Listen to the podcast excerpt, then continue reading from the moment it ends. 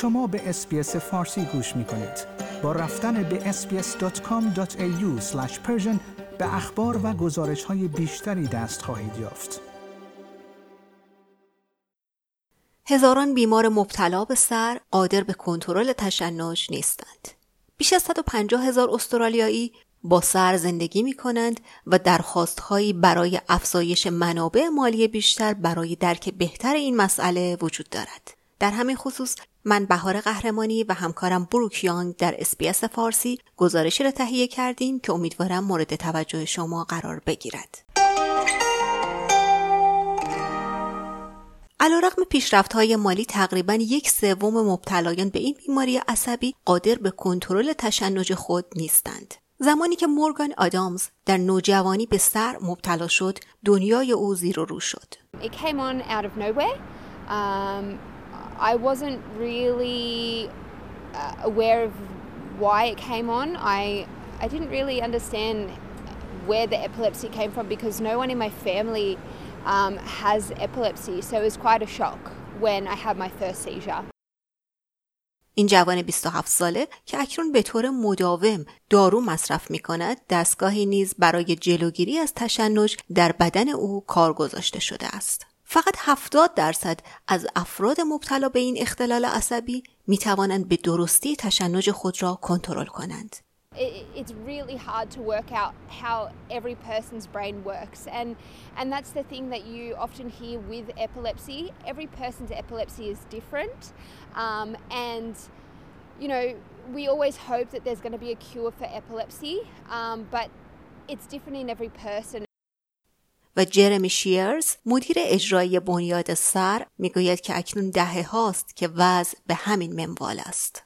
There's perhaps been over 20 new drugs released um, which have you know, provided perhaps um, uh, less side effects or, or some better management but the numbers uh, don't seem to have changed much. تشنج خطر آسیب را به همراه دارد و حتی می تواند کشنده باشد. برای کسانی که نمی توانند از آن جلوگیری کنند زندگی می تواند سخت باشد. علاوه بر نگرانی در مورد احتمال تشنج در هر زمان افراد در انجام کارهای روزانه نیز محدودیت دارند. مدیر مرکز تحقیقات سر آستین پروفسور سام برکوویچ می‌گوید حتی فعالیت های ابتدایی نیز اغلب برای این افراد محدود می شود. For an adult, it will uh, limit them in terms of driving um, and they they often will not be able to get a license. Uh, for children, it will impact them on the on the playground, uh, whether they can go and sleep over at friends' houses, etc.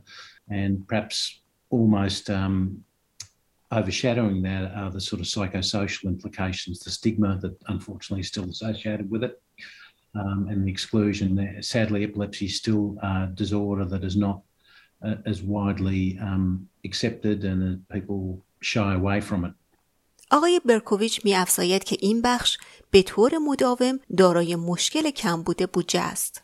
There has been some extra injection of funding, for, particularly for severe uh, childhood epilepsies, but it, it is a very big problem, and can, you know, in terms of its frequency, you know, it affects four percent of people at some stage in life, and up to one percent at any one time.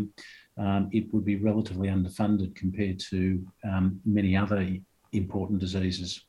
یک گزارش توسط مؤسسه بهداشت و رفاه استرالیا نشان می‌دهد که مردم بومی و جزیره نشین تنگه تورس دو برابر بیشتر از افراد غیر بومی در معرض خطر ابتلا به سر هستند. آنها همچنین سه برابر بیشتر احتمال دارد به دلیل این وضعیت در بیمارستان بستری شوند. یک شبکه ملی خدمات پشتیبانی صرع در حال بروزرسانی منابع خود است تا به طور خاص به مردم ملت‌های نخستین کمک کند. اپیلپسی استرالیا یا شبکه ملی خدمات پشتیبانی صرع برای ترسیم راه حل‌های مرتبط با فرهنگ با تمام ایالتها و مناطق در حال همکاری است. فیونا آلردایس مدیر اجرایی سازمان اپیلپسی اکت مشتاق است تا منابع شرکت خود را بهبود بخشد. It's awful that there is a particular group that seems to have more prevalence in their communities um, and it would be really helpful if we could actually help them as much as possible. اما بنیاد سر می‌گوید بودجه بیشتری برای پیشرفت واقعی مورد نیاز است. آیا می خواهید به مطالب بیشتری مانند این گزارش گوش کنید؟ به ما از طریق اپل پادکست، گوگل پادکست، سپوتیفای یا هر جای دیگری که پادکست های خود را از آن می گیرید گوش کنید.